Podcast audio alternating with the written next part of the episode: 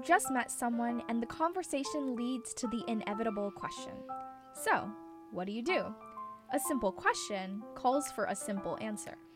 But what if your answer is never simple? What if your answer defies the societal norms? What does career happiness mean to you? This show dives into convention breaking career choices, uncovering narratives of working professionals, and creating a space for those who wish to pursue their passions. This is So What Do You Do?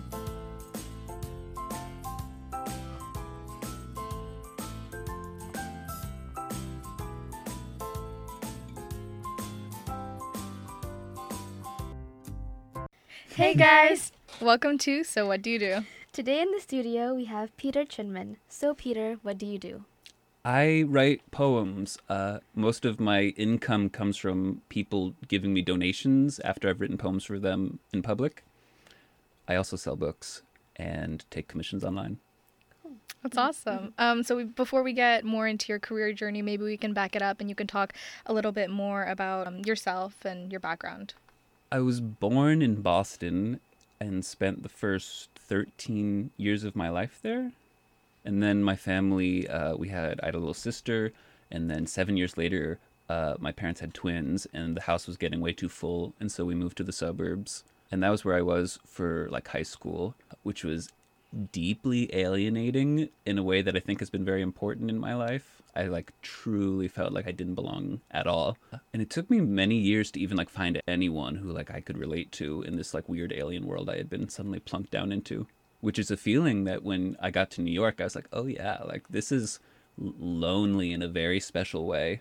Like having to ride the subway and not have any sort of human encounter you're like trying to avoid anyone's like eyes and just do that it reminds you of, of when you were really young i feel like and you were so lonely i experienced deep loneliness as a growing up and i think that probably has some influence on the poetry it's hard for me i'm the wrong person to ask for a, a psychoanalysis of my life and to explain how i got here What do you think are three adjectives you would use to describe yourself? feral tidal and lovely We always ask that question to all of our guests, but having to ask a poet is something that I was really looking forward to. I was like very interested to know. yeah, that's awesome. All right, so in college you majored in chemistry, but then you transitioned into English. Uh, maybe you could talk about what sparked your motivation in changing majors and also how your background has helped your Mm. current career. Um, that's only partly true. Uh, I went to a college where you didn't have to declare until uh, the middle of your sophomore year. And I got to college not sure what I was doing, but I was really good at math and chemistry. And I was like, I don't care about this enough to put in work. Uh, this is just something other people have been trying to convince me is important to pursue, but not like for me. They want me to do it because they want me to have a good job. They want me to have like a, a comfortable life. And so I consulted myself and I was like, what do you truly care about? And language I deeply care about. And so I decided to study language in whatever way I could, which was mostly philosophy and literature. But I also studied a lot of math, and I think that's has been important in my life. There's something that math and philosophy and literature, as a broad field, I would call it, uh, that they all share in the center of their Venn diagram. And I don't, I don't want to put words on that thing, but whatever it is, is very important to me. Were there any literary inspirations that sparked your motivation in the beginning? So many. I mm-hmm. I loved books growing up. I didn't read many poems. I think in part because we're really bad at teaching poetry appreciation to people. But I loved books growing up. My dad really loves J.D. Salinger, and so it was like didn't want to push it on us, on my, me and my siblings, because he loved it so much, and was like, you got to come to this on your own. Uh, but we all separately have, and we agree, like, oh, this feels somehow like a family heirloom of some sort.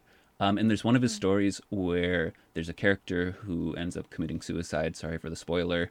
Um, who is a poet, and he has an entire book just about him, and doesn't give any of the poetry. He just talks like around the poems, and they don't exist. They're completely fictional. He's a fictional poet, but like he was a very important poet in my life. And then I feel like I got to college, and the people I was with had a much more sophisticated appreciation for literature than I did. And they were like, "Here's uh, the amazing things that have, I have found in my life." And I was like, "Oh my god, I didn't even know this existed." there's poetry that hits this hard. Like I just didn't know. Our teachers in high school were like, "Here's Edgar Allan Poe," and I was like, "Yeah, that's cool," but like he's weird old man. and then to suddenly be like getting into things that were written in the past hundred years that were like written recently. There's so many people who are creating things that I that hit me so hard. Wow, I really resonate with that. People think that poetry is archaic or old or dead, but it's so alive and present on the moment and like on the pulse of society. And there's so much that people just don't know. Even loving loving poetry, I have a hard time finding poetry I love. You can't spend your life doing something if you don't make money doing it, and the only way for most poets to survive is to become teachers.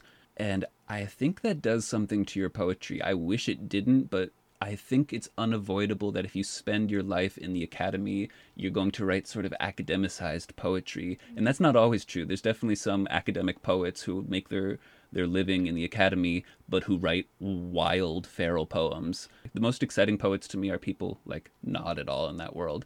And some of them, uh, I have to take back everything I've said because they're so amazing that I don't want to speak any ill of them. For instance, Ilya Kaminsky, uh, I believe make, makes his living teaching, is my understanding, uh, but he is a truly phenomenal poet. And I'm if the entire academy exists just so that he can write poetry, uh, that's that's great. so going back to your career a little bit, in 2017 you started writing poems in Washington Square Park. Can you maybe talk about what that transition and beginning of your new poetry career was like for you? Yeah, when I graduated college, I had no idea what I was doing, except that I was in a band in high school and I wanted to. Uh, we were all finishing college at the same time. I wanted to get the band back together, and so we got together and we moved to Austin and we played a lot of music, and then we moved back to Boston, uh, and then the band broke up, and there's just two of us left, and we were like, "What do we want to do with our lives?" And I was like, "We, we still want to make music," and so we moved to a little beach house in Massachusetts, uh, and we both worked three days a week and spent four days just making music and art and uh, it was so lonely. Another repeated important theme. There was we didn't know anybody in the town, uh, and it was difficult to get away. The trains didn't even run on the weekends. The first year I lived there, uh, but I got so I made so many things. Uh, I wrote a whole book of poems. I, I filled up like a shelf full of journals, uh, from which I made a book of poems. We made a lot of songs, and then we had to leave and I didn't know where I was going to go, and I had some friends who had a house in New York, and they had an open room, and they're like, "Peter, you got to come. It's great."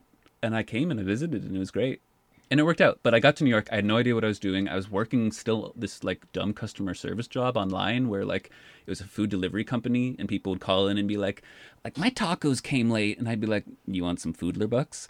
Uh, and they'd be like, "Yes, I would love that." And then I would send them Foodler bucks, the online alternative currency with which you could purchase food. Mm-hmm. Um, and I would do that for like eight hours a day, three days a week. It was weird. Uh, but I was doing that my first five months in New York, and I was like, "This is this is doing something dis- disastrous to my psyche." I'm just in the house all day. Like I'm in New York City, and I'm just in the house all day, like online, like responding to people's complaints about the, what food they're receiving. And I had no idea what I was going to do. But I put together a book of poems from my time I had spent living in this house on the coast, and I put it out. I just printed up 125 copies, and I sold a big portion of them very quickly. And I was like, if I could keep this up, I could just live as a poet. But I didn't know how. There's no way. Like I, I had sold them to my 60 friends and family. Uh, like how was I going to find other people? And I think that just sort of sat for a couple months. Uh, and then I was watching the movie Before Sunrise, and there's a scene where the two characters, who for an hour and a half are having a long conversation, come across this disheveled bum on the side of a river, and he's like, "Let me write you a poem, and if it brings any beauty into your life, you can give me a dollar." Um, and it was so ridiculous and was like hitting so many weird like European archetypes of like drunk men on the side of rivers who write poems. I was like, wow, if I could do this in New York City, I could live as a poet. And so the next day, I made a sign. I, I designed this sandwich board sign that I could wear and would would have something on both sides of me. I don't know why that seemed like the only appropriate method to make the sign, but it did. and then I went out scouting locations. Uh, I just wandered into Manhattan, had no plan, and was just like, "Where do I set up? Where do I do this?" I slowly got led from I don't know where I started, maybe like someplace ridiculous like Times Square, and then got led up into Central Park, and then got led up to 72nd Street in the park to Bethesda Terrace, where there's like it op- everything opens out into this beautiful fountain. And I was like, okay, this is the spot. I'm gonna I'm gonna do this. And the next day, I went out. I got to the spot. I I took out my sandwich board sign and put it on, and I was so nervous and felt like humiliated and embarrassed. And I was like, everyone's going to be looking at me when I put this sign on. Uh, but I did it, and I had my clipboard and I had some paper, and I just wandered around like a ghost because, like, really everyone pretty much ignores you uh, until you are like in the right place. And I finally got to like the lip of the fountain, and I sat down, and people just started coming up, and it was a slow trickle. I don't know how many poems I wrote that first day, but I remember I made seventy six dollars in like a few hours, and at the time I was making thirteen fifty an hour for my online job, and immediately I was like, oh. I can quit. I make more money doing this. Um, and so I quit. I immediately just started living full time, collecting money from strangers in public places at Central Park, mostly for the first maybe month or two. And then eventually I found the spot I love so much in Washington Square Park and just started going there almost every day. Yeah, right here by NYU. It's so awesome. Such a beautiful place to write, and people just observe everything that's there. It's, It's it's a really mm-hmm. special park. Yeah. There's even just the architecture of the park, that central ring of the fountain and the benches, and it concentrates people's attention in, and the entire interior area becomes a proscenium stage area. I don't know, there's something elevated that happens there, and even if people don't know they're performing, like they're part of this vast conspiracy of performance that's going on, and there are so many people actually performing or just being weird in public or just like engaging, and there's so many people passing through. I don't I, I don't know how many, but it, it seems like thousands and thousands of people pass through every day. Uh, and people are looking for things to do, ways to engage with their fellow humans in this strange miracle of a park in New York City. I now have a table and I look much more official than I was wandering around with a clipboard. Uh, but people just come up and they, they ask for poems, and a lot of them are very uh, beautifully naive about it or just very open and willing to like share this weird, intense moment with me. A lot of some of them just like want me to perform for them, and I'm like a dancing poet monkey, perform poet monkey, uh, and I'm I'm happy to do that if you pay me enough.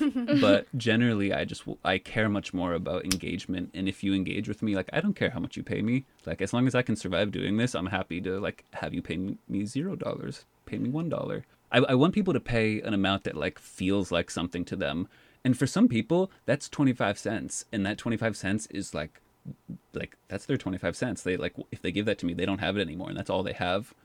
Uh, and that feels strange to accept but i accept it. If people want to give me something i accept it. Uh, if people don't like are like listen i don't have anything to give you. There's lots of reasons people do that uh, and sometimes it just feels very heartfelt and it's like i have nothing to give you but i want a poem. I'm like yeah of course. There's other people who are like dance for me monkey and i'm like okay yeah. how much you got How much you got? so, what do people usually say when you tell them that you're a poet? And are there any misconceptions that people hold before talking to you? in my private life, people are very interested in it. I think the thought that I'm like a street poet makes them, a lot of people be like, you're almost a beggar. What's a well educated white boy like you like doing asking for tips on the street? And it really like wrinkles up some people's soul. And they like hear that I'm doing that and it really upsets them that I would like abandon all of this like investment in my mind and I'm instead like wasting myself writing poems. But a lot of people are really excited and they're like, "What? You just write poems? That's amazing." I'm like, "Yeah, it's amazing." And then it just becomes your normal mundane life and you no longer like quite see the wonder of it, but it's still amazing. Uh, and in the park, it's very obvious what I'm doing because I have a giant sign that says "Ask me for a poem," um, and yet people are still confused. They still come up and they're like, "What is this?" uh, and I'm like, "I write poems," and they're like, "You'll give me a poem?" I'm like, "Yeah, about anything." And often they already have something they want a poem about, and they finally like can tell me. Sometimes they don't know, and that's beautiful too. I'm happy to just see what happens. I'm pretty much always ready to write a poem. So you've also written numerous books, as you mentioned. You have two volumes out. What was the process of writing these books? there's park poems year one and park poems year two and that process is uh, when i write poems for people in the park uh, if they surprise me in some way I take a picture of it and it ends up being I think about 10% of the poems I take pictures of. I don't I don't keep any records, so this is all just me attempting to invent figures. And of so at the end of the year I have all of these photos in my phone of poems that I sort of liked in the moment. And uh, when winter comes around now, I start going through everything from I started in April 1st. Um, so I go back to April 1st and I start reading through all the poems I've written through the year and I transcribe uh, the ones I like from the ones I took photos of. Uh, and I usually, the past two years, I've, both times I've ended up with about like a hundred poems, 120 poems that like seem like they have potential to me. And then I'm ruthless. And then I just like spend the rest of the winter cutting away so much that it hurts and just like rewriting so many things and doing 10 versions of a poem and reworking it r- relentlessly uh, until both years now I've had 40 poems. 40 the first year and 39 the second year. And I'm expecting to have a similar figure this third year of poems that I think are special, like really special to me. And I want to share them.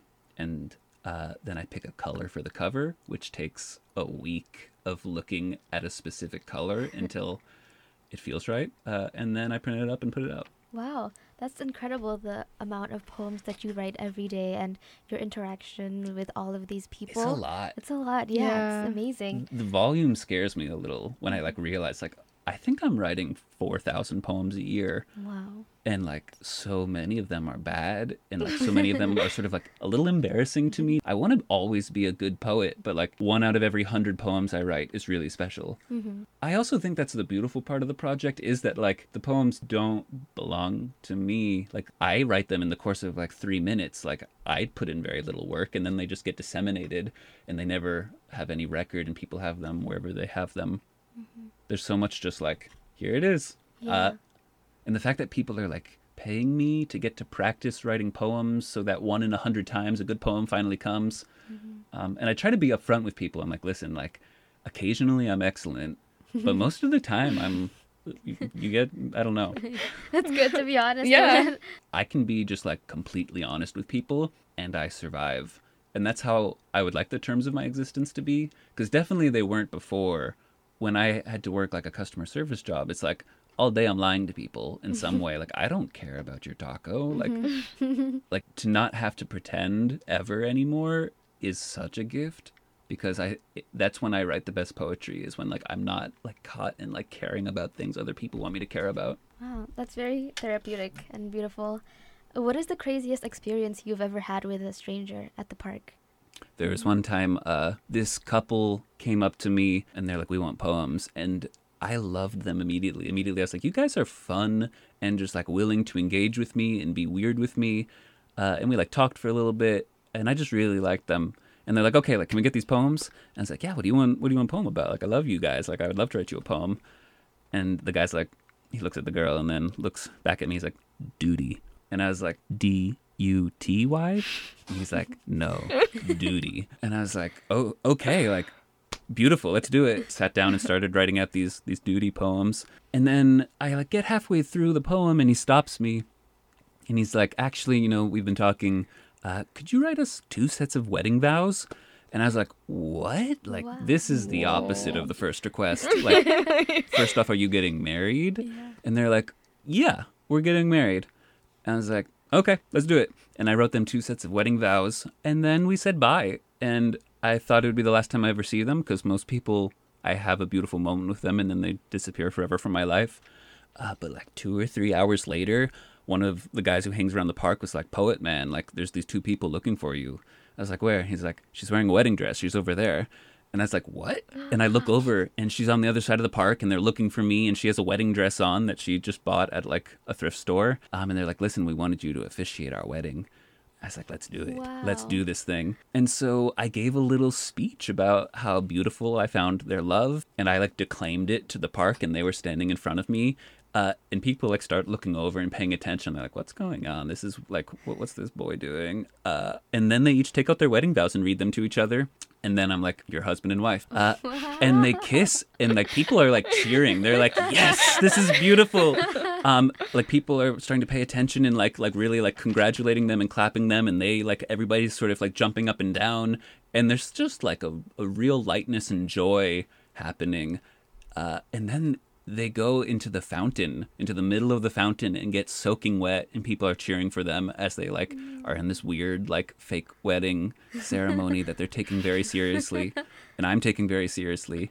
Uh, and then uh, they come back and they're soaking wet, and we hug each other, and I'm just like, "Thank you so much for including me in this experience. This was beautiful." And we say bye. And I think it's going to be the last time I ever see them because most people I have one single experience and then they're gone forever from my life.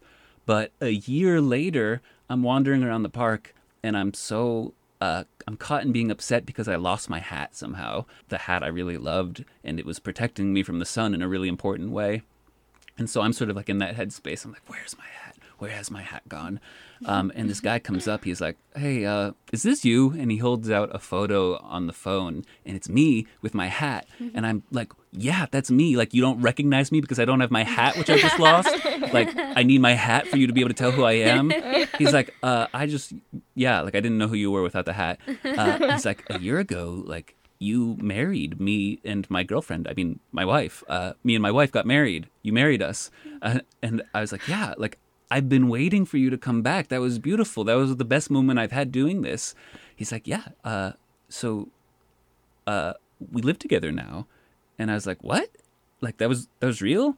He was like, well, she was visiting. Uh, we had only met like once before, and she was visiting New York, and she had three days here, and that was the second day, and we were falling in love with each other. And we show up in the park and saw you, and we both knew in our weird way that we needed to to lean into this thing.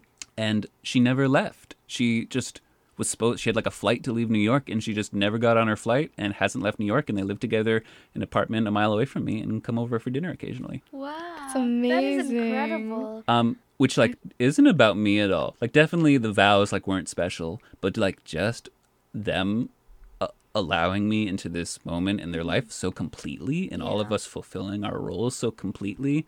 There's something I loved about it. Yeah, that is so special. Just to be invested in someone Yeah. else's lives that you didn't even know before. That's incredible. I mean, I think there's just something so unique about this job in particular that allows you to have those type of opportunities to experience life in such a weird, visceral way. Yeah, the, I think it's hard in New York. We we don't get to open ourselves to strangers very much because it mm-hmm. feels dangerous. Yeah.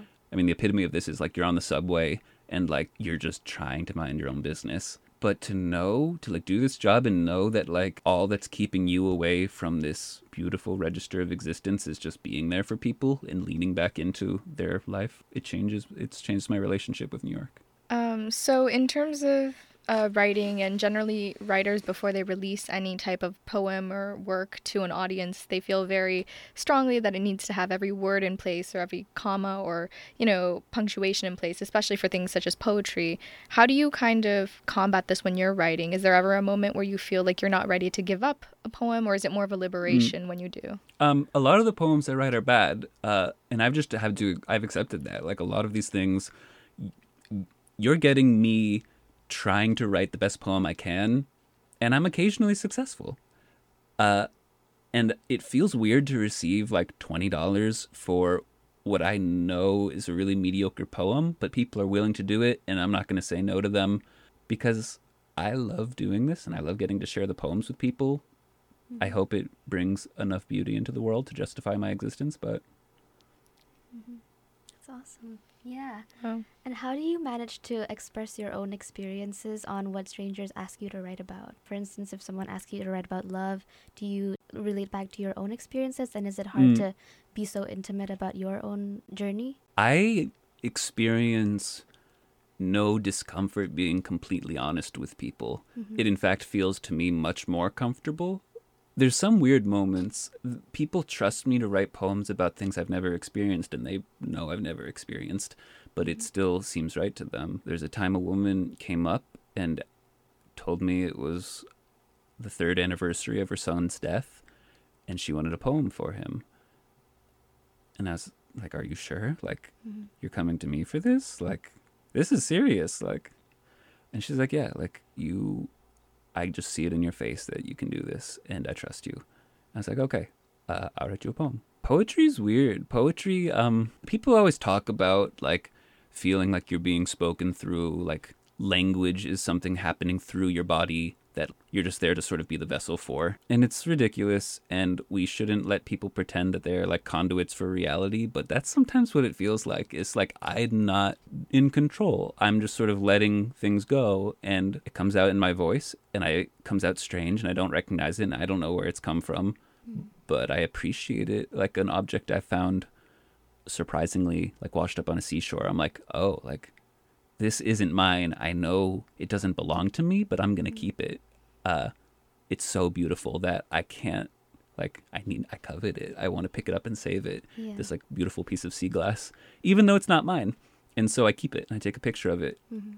There's something about s- keeping them that feels a little dirty to me almost. Mm-hmm. that like I'm coveting my own poems and wanting to save them. Yeah. If I was really a Zen purist, I would just like not save anything. But I'm not. I want to sell books. I want to get books Yeah. to a lot of people. hmm I think that's nice to understand that even though we have our own experiences, there's something common and something so human that connects us all. Yeah, Mhm. I think the fact that there are universal themes that even if they're not experienced by us, they can still be felt by us Mhm. and also Mm. like reciprocated to others. I, language is always always comes from other people. We think the way we phrase our own lives to ourselves belongs to us, but we're using someone else's language to do it.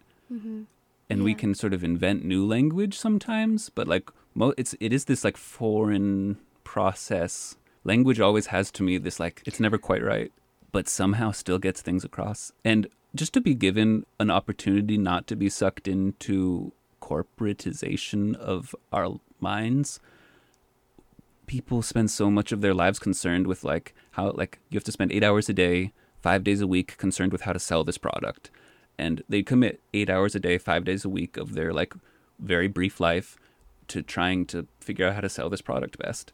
Uh, and that's so much of your waking life. That's like a big portion of the time you have awake every day that you're giving away just to like let yourself stay alive.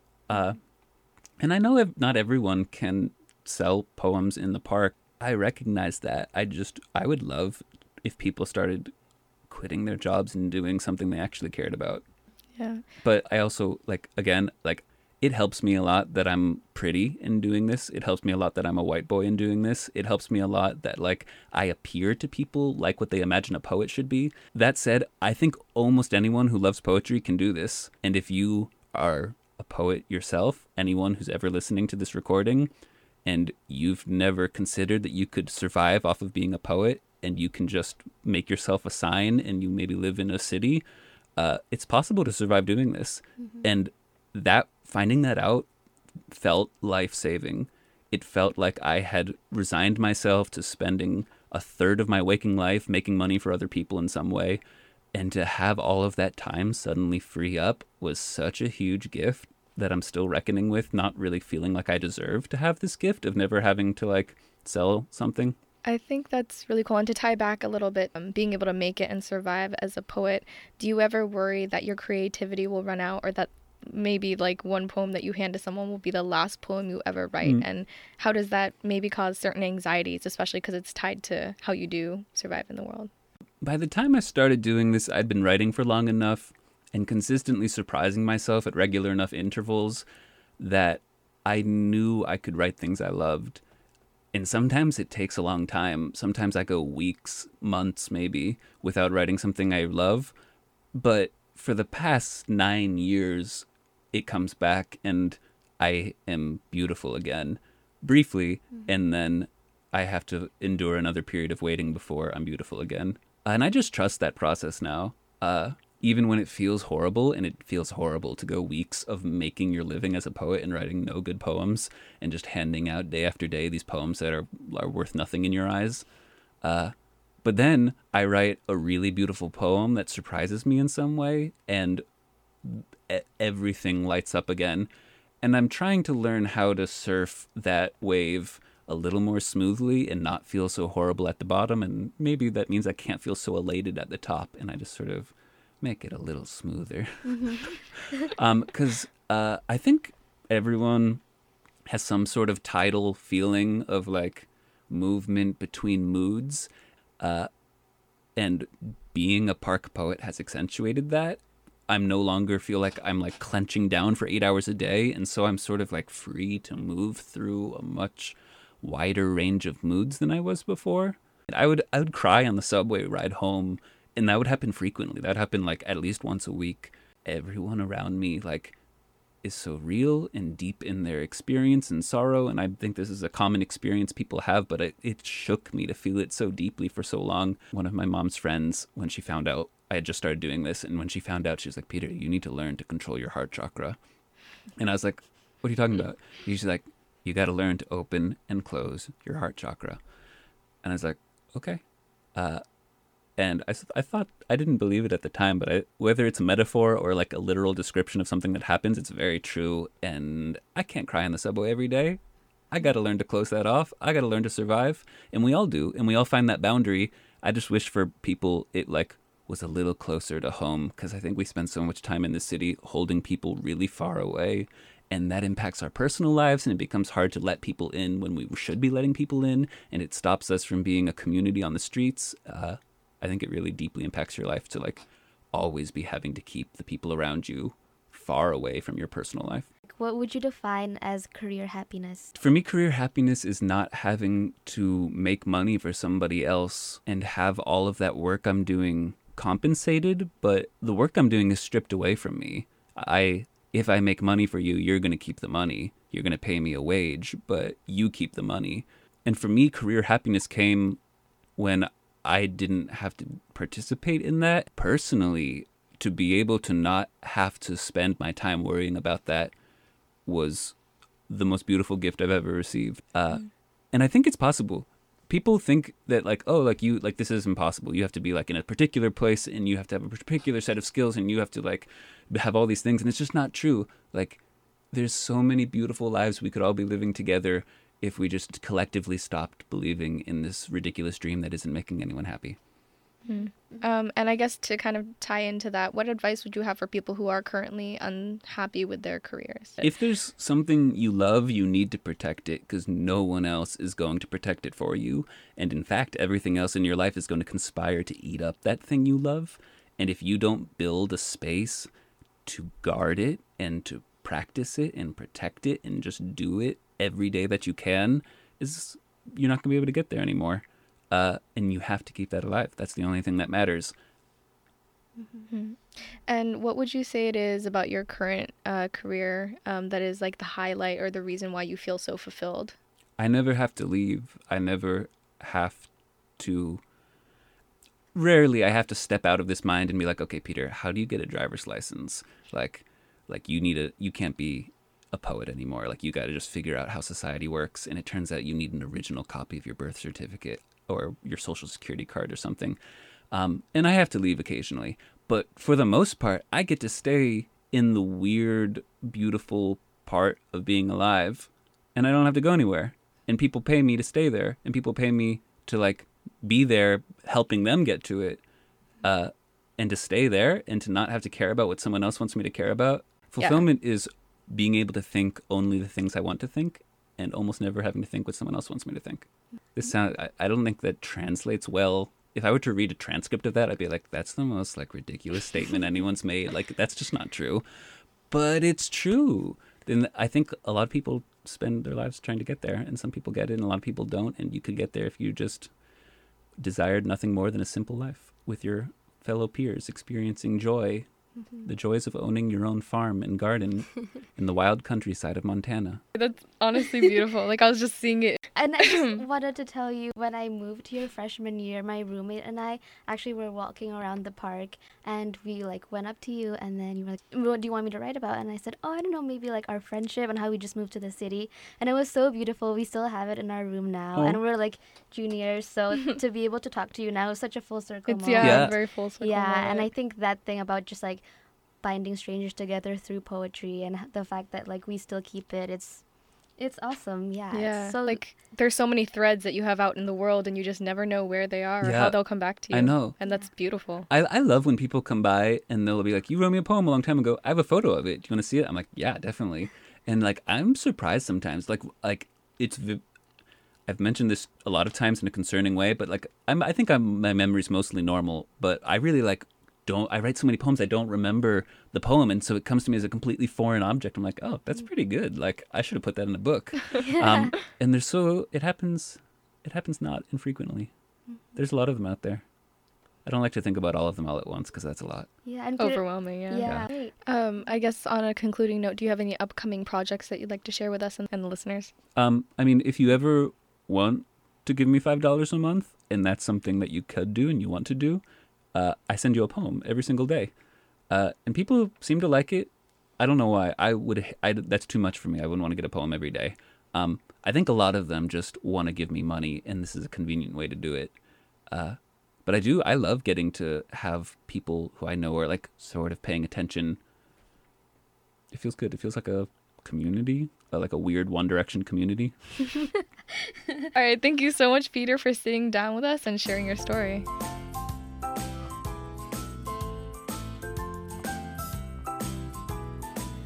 Welcome to the debrief. where we discuss our own perspectives on the interview and apply some of our own experiences and background to the conversation.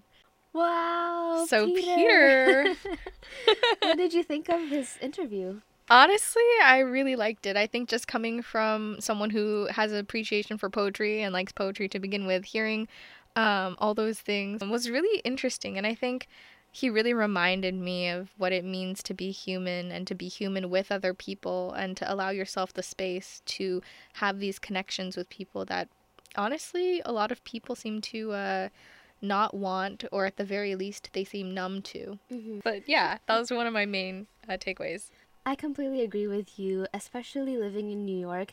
It's such a busy place. We're always moving in a fast paced, forward motion, but his poetry connects all of these strangers, and I just think it's really fascinating how a string of words can create such an intimate and powerful connection between us all. And he was talking about how we all have these distinct experiences, but we go through the same themes of life, like love, friendship, family, grief, and it's just so amazing that he was able to connect all of these strangers in the park and unite them all with a single story on a piece of paper through his poetry. I think that's so true. I think he really just has this need to fill the world with beauty. And I think at one point, this is very dramatic, but he said uh, he hopes that he can put out enough beauty into the world to justify his existence, which I thought was Yeah. kind of interesting. Not so much in uh, the sense that um, you have to justify your existence in the world, but I think more so for me, what I took away from that was like, i in a way, he gets to meet all these people in a beautiful way, and these are strangers whom he may only meet once. He may not even know their name. He may know mm-hmm. nothing about them, but they walk away with something so intimate of him, and mm-hmm. he gets to stay and experience something so intimate with them. And I think all these crazy experiences he's had um, from you know the wedding that took place Yeah. and uh, the vows that he got to write to That's the incredible. woman um, who approached him and asked him to write something about her son's anniversary of death. I think there's something so deeply intimate and trusting and vulnerable that people want to share. And I think the fact that Peter is there as a person who can live his life authentically and be able to be that person who gets to fulfill that that hole in some people's lives, whether he is conscious or unconscious of it, I think is really beautiful. hmm Yeah, and it's really interesting to me how his poetry is somewhat elusive and fleeting, and that he has this ability to let go of his poetry just because he produces a high volume every day. To me, like just being able to let go and release that product for audiences to consume is such a difficult thing, and for Peter to be able to do that so rapidly but also so cautiously, I think is a really great strength and something that I really took away with being able to be okay with my projects and be really proud of it. I think that's so true, and especially um, for me writing, um, I do like to write poetry, and I think the thing that's interesting is he's so easily able to let go of a poem and to let go of an art, like you were mentioning. But I think that doesn't just extend to his writing. I see it happening for him on a wider level. Mm-hmm.